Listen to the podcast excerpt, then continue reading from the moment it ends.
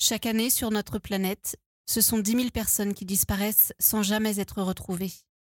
Ce sont plus de 400 000 hommes, femmes, enfants qui sont victimes d'homicides volontaires, assassinés par un proche ou un inconnu. Ce sont donc autant d'affaires criminelles et mystérieuses qui se retrouvent à faire la une des infos, des discussions sur Internet, des journaux télévisés, des flashs radio, avec pour seul objectif connaître la vérité. Une vérité qui, malgré les apparences, n'est jamais très loin.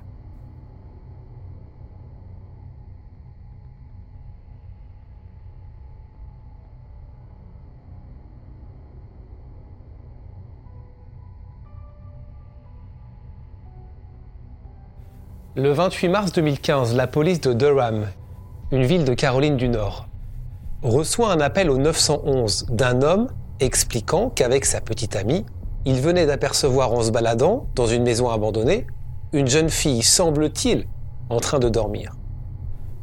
Mais lorsque les autorités arrivent sur place, c'est l'effroi.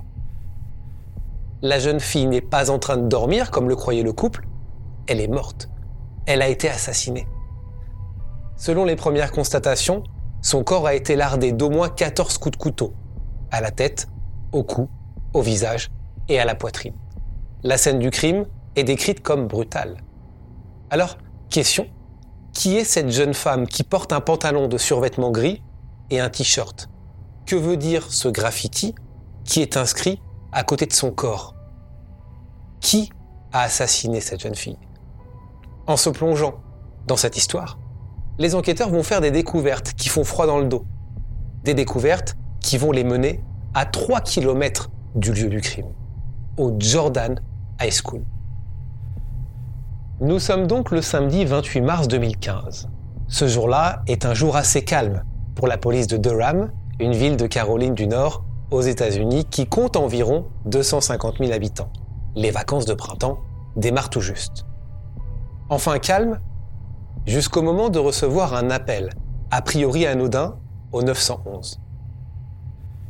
Au bout du téléphone, un homme d'une trentaine d'années, qui leur explique qu'il se promenait avec sa petite amie, lorsqu'ils ont aperçu tous les deux dans une maison abandonnée, à Trotter Ridge, une jeune fille, semble-t-il, en train de dormir. Il raconte aux policiers qu'ils ont essayé euh, d'interpeller cette jeune fille, mais ils n'ont pas osé rentrer entièrement dans cette maison. Les policiers font alors route vers cette fameuse maison abandonnée. Et en arrivant sur place, c'est la stupeur. La jeune fille n'est pas en train de dormir, comme le pensait le couple, mais elle est morte. Et elle a été assassinée, ça ne fait aucun doute, puisque son corps est ensanglanté. Elle a reçu au moins 14 coups de couteau, principalement à la tête, au cou, au visage et à la poitrine. La scène de crime, c'est ce que racontent les enquêteurs, est insupportable. Il s'agit d'une jeune fille, très certainement mineure, qui porte un pantalon de survêtement gris et un t-shirt de la marque Elmo. À côté du corps, les policiers retrouvent un étui de téléphone sans le téléphone portable et des graffitis, dont un qui disait King K the Savage, traduction Roi K le sauvage. Mais les policiers ne prêtent pas plus attention que ça à ces graffitis. Je rappelle que nous sommes dans une maison abandonnée, il y a beaucoup de monde qui squatte ici et euh, des tags sur les murs, euh, il y en a euh, quasiment tous les jours. Donc pour eux, ces graffitis n'ont potentiellement rien à voir avec le meurtre de cette jeune femme. La question que les enquêteurs se posent évidemment, c'est qui est cette jeune fille? Elle n'a aucun papier d'identité sur elle, rien qui puisse l'identifier, et il faut prévenir sa famille. La seule chose que les policiers retrouvent dans la poche du pantalon de, cette jeune fille, c'est un laissez-passer écrit, signé, daté du 27 mars 2015. On comprend donc à travers ce papier que la, la jeune victime est une lycéenne. Mais le problème, c'est qu'on n'a pas le nom de l'établissement. Le seul établissement connu près de cette maison abandonnée, c'est le Jordan High School, situé à 3 km de là.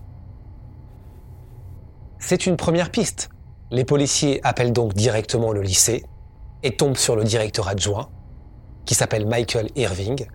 Et cet homme s'en souvient très bien de, cet appel puisqu'il était en train de trier ses mails lorsqu'il a reçu ce coup de téléphone. Au bout du fil, l'enquêteur lui demande si son établissement fournit ce genre de laissez-passer, qu'on a donc retrouvé dans la poche de cette jeune victime. Le directeur adjoint répond que oui, et que c'est même lui qui signe ces laissés-passer. Alors il lui demande mais pourquoi vous me posez cette question? Et là l'enquêteur lui dit écoutez, nous venons de, de, retrouver une jeune fille assassinée pas très loin de votre établissement, et apparemment de ce que vous me dites, elle fait partie de votre établissement. On aurait besoin de l'identifier, de savoir qui elle est. La nouvelle est terrifiante pour le directeur adjoint, qui leur dit euh, écoutez, venez directement au lycée, nous avons des caméras de vidéosurveillance qui euh, vont peut-être vous aider du coup à l'identifier et qui vont surtout vous aider à comprendre ce qui a pu se passer. Parce que le directeur adjoint comprend que cette jeune fille a été assassinée. Les policiers arrivent rapidement au Jordan High School. La nouvelle n'a pas encore été ébruitée, personne ne sait euh, ce qui s'est passé à part les policiers et le directeur adjoint. Ils sont reçus donc par Michael Irving, qui leur met à disposition les images de vidéosurveillance de l'établissement. L'idée, vous le comprenez, est d'identifier cette jeune fille dans un premier temps et ensuite de reconstituer son parcours la veille de la découverte de son corps. Et ils ont pour ça des centaines d'heures et des dizaines de caméras à visionner. La seule chose dont sont sûrs les enquêteurs, c'est ce que portait la victime ce jour-là, ils savent comment elle était habillée et comment elle était coiffée. Et au bout de quelques heures, ils repèrent enfin la jeune femme sur les images de vidéosurveillance. Ce vendredi 27 mars, effectivement, on la voit dans les couloirs de l'établissement. En suivant ses mouvements, les policiers s'aperçoivent qu'elle est rentrée dans une salle de classe, qui est une salle d'études, hein, qui est une salle où euh, tout le monde peut, peut se rendre pendant la pause, où il y a plusieurs ordinateurs. Alors la police est allée voir par curiosité dans cette salle de classe et a retrouvé le sac à dos de cette jeune fille, posé sur une chaise, devant un ordinateur, qui était resté allumé sur la session de cette jeune fille, avec son nom dans le coin inférieur de l'ordinateur. C'est comme ça qu'on identifie la jeune victime. Et là, c'est un véritable choc pour le directeur adjoint qui connaissait effectivement cette victime depuis qu'elle était en première année. Il s'agit de Tierra Hall, une jeune fille de 17 ans, qui vivait avec sa mère prénommée Koteya à Durham après avoir quitté le Texas trois ans plus tôt. Une mère évidemment qui est dévastée par cette nouvelle. Et qui se pose des questions, elle ne comprend pas. Qui a pu faire ça à sa fille Tout allait bien le vendredi 27 mars quand Tierra se préparait pour le tout dernier jour d'école avant les vacances de printemps. Tierra, d'ailleurs ce matin-là, a dit à sa mère qu'elle l'aimait et elle est partie pour sa journée. C'est vrai qu'elle n'est pas rentrée à la maison le, soir même, mais Koteya pensait qu'elle était avec des amis, ça lui arrive régulièrement de, de dormir, notamment le vendredi soir, chez euh, une de ses copines. C'est un véritable choc. Qui a pu faire ça à cette jeune fille, décrite comme joyeuse, maladroite, c'est vrai, euh, certaines fois, mais toujours euh, prête à faire rire ses camarades, qui pouvait se lier d'amitié avec n'importe qui. C'est vrai qu'elle avait une amie en particulier avec qui elle s'entendait très bien, Amia, les deux étaient toujours collés, elles faisaient plein de choses ensemble. Elles avaient prévu d'ailleurs de passer les prochaines vacances de printemps, ces vacances qui, qui, qui s'entamaient tout juste. Dans cette histoire, il y a un élément qui marque particulièrement les policiers, un élément qui les trouble. C'est le téléphone portable de Tira. Il est introuvable. Tira est une jeune fille de 17 ans. Comme tous les jeunes de son âge, elle ne se sépare jamais de son téléphone portable. On aurait dû le retrouver. Sauf que il est introuvable. Ça veut dire que quelqu'un l'a pris. Et ça, les policiers le comprendront un peu plus tard. Le dimanche 29 mars 2015, soit le lendemain de la découverte du corps, la police quadrille les abords du lieu du crime et ils interrogent les habitants du quartier voisin. Et là, plusieurs témoins vont faire des confidences aux policiers.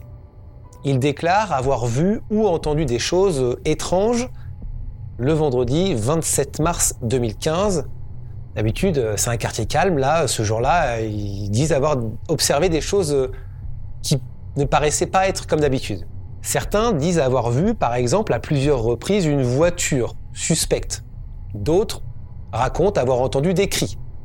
Un témoin dit même à la police, écoutez, moi j'ai un voisin qui a une caméra de surveillance qui donne sur la rue, allez le voir, allez lui demander, peut-être que vous verrez des trucs sur les images. Et effectivement, les policiers observent des allées et venues fréquents d'un SUV noir dans la zone.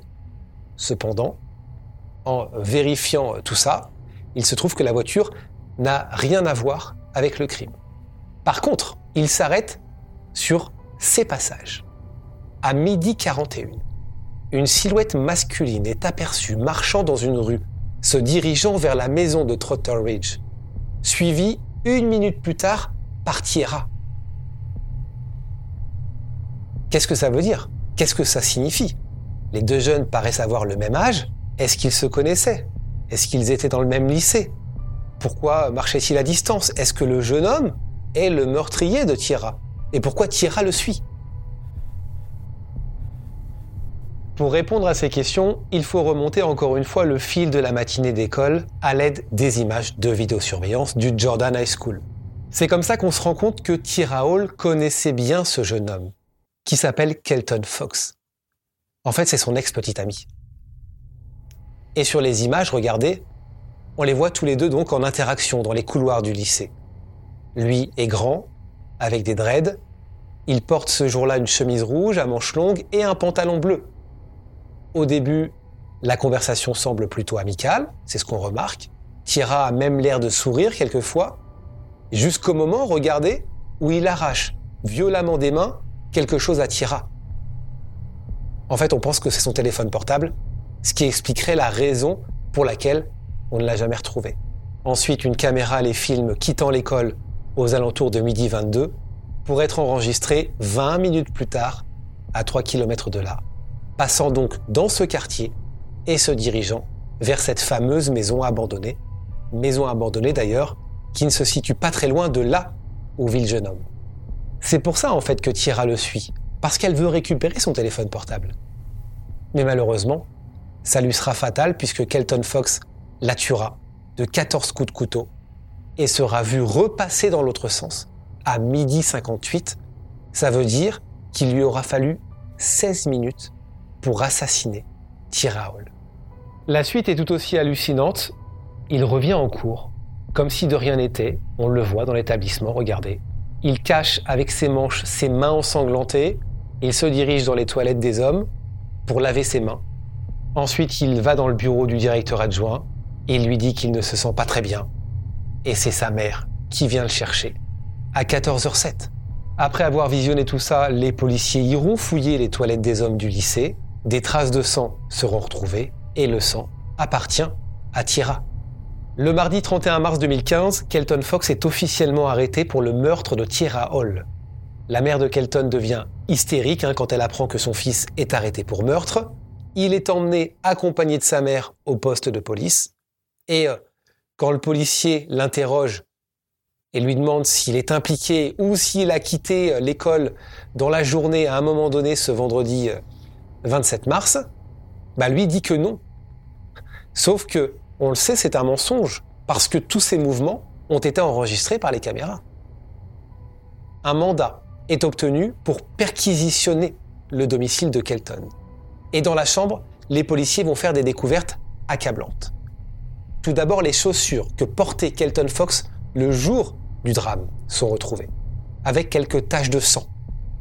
Du sang qui est analysé, et ce sang appartient à Tira. La police trouvera également plusieurs couteaux et des haches, ainsi qu'un cahier intitulé King K The Savage, identique, vous voyez, au graffiti retrouvé sur le mur de la maison abandonnée, à côté du corps de Tira.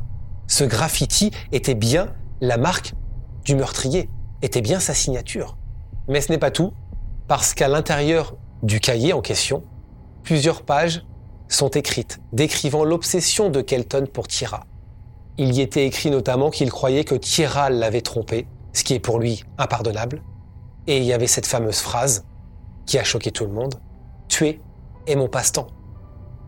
La mère de Kelton a dit effectivement qu'elle savait que Kelton portait un couteau de poche avec lui pour se défendre, mais elle explique évidemment qu'elle est sous le choc que son fils ait pu tuer un être humain.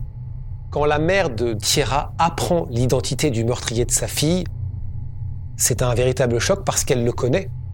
Ce Kelton Jones, elle l'a accueilli chez elle plusieurs fois lorsqu'il sortait avec sa fille. Elle savait, elle était au courant que leur relation était un peu en dents de scie. Des fois, ils se remettaient ensemble, ils se séparaient. Ça a duré, euh, ça a duré un certain temps comme ça. Tira avait même confié à sa mère que Kelton était un peu trop collant, un peu trop oppressant, et que c'était pour cette raison qu'elle avait définitivement mis fin à la relation. Mais sinon, euh, rien d'effrayant. Elle pensait qu'ils étaient amis depuis. Et puis euh, jamais sa fille ne s'était plainte d'une quelconque violence de la part de Kelton. Le jeudi 14 juin 2018, soit trois ans après le meurtre de Tira, Kelton Fox est euh, jugé. Il plaide coupable du meurtre au deuxième degré. Et il est condamné, écoutez bien, à 12 ans de prison. En fait, la police n'a pas été en mesure de prouver que le meurtre était prémédité.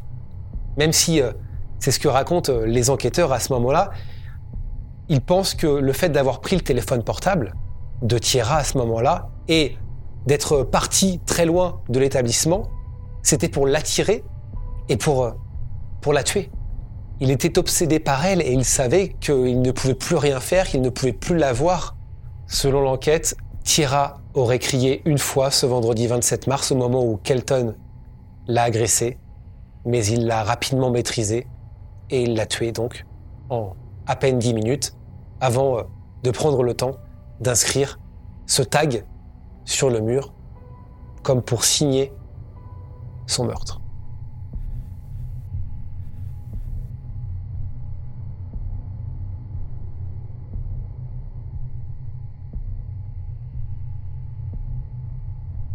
Si vous souhaitez découvrir toutes les images qui concernent cette affaire, rendez-vous dès maintenant sur notre chaîne YouTube Charlie Frigoul.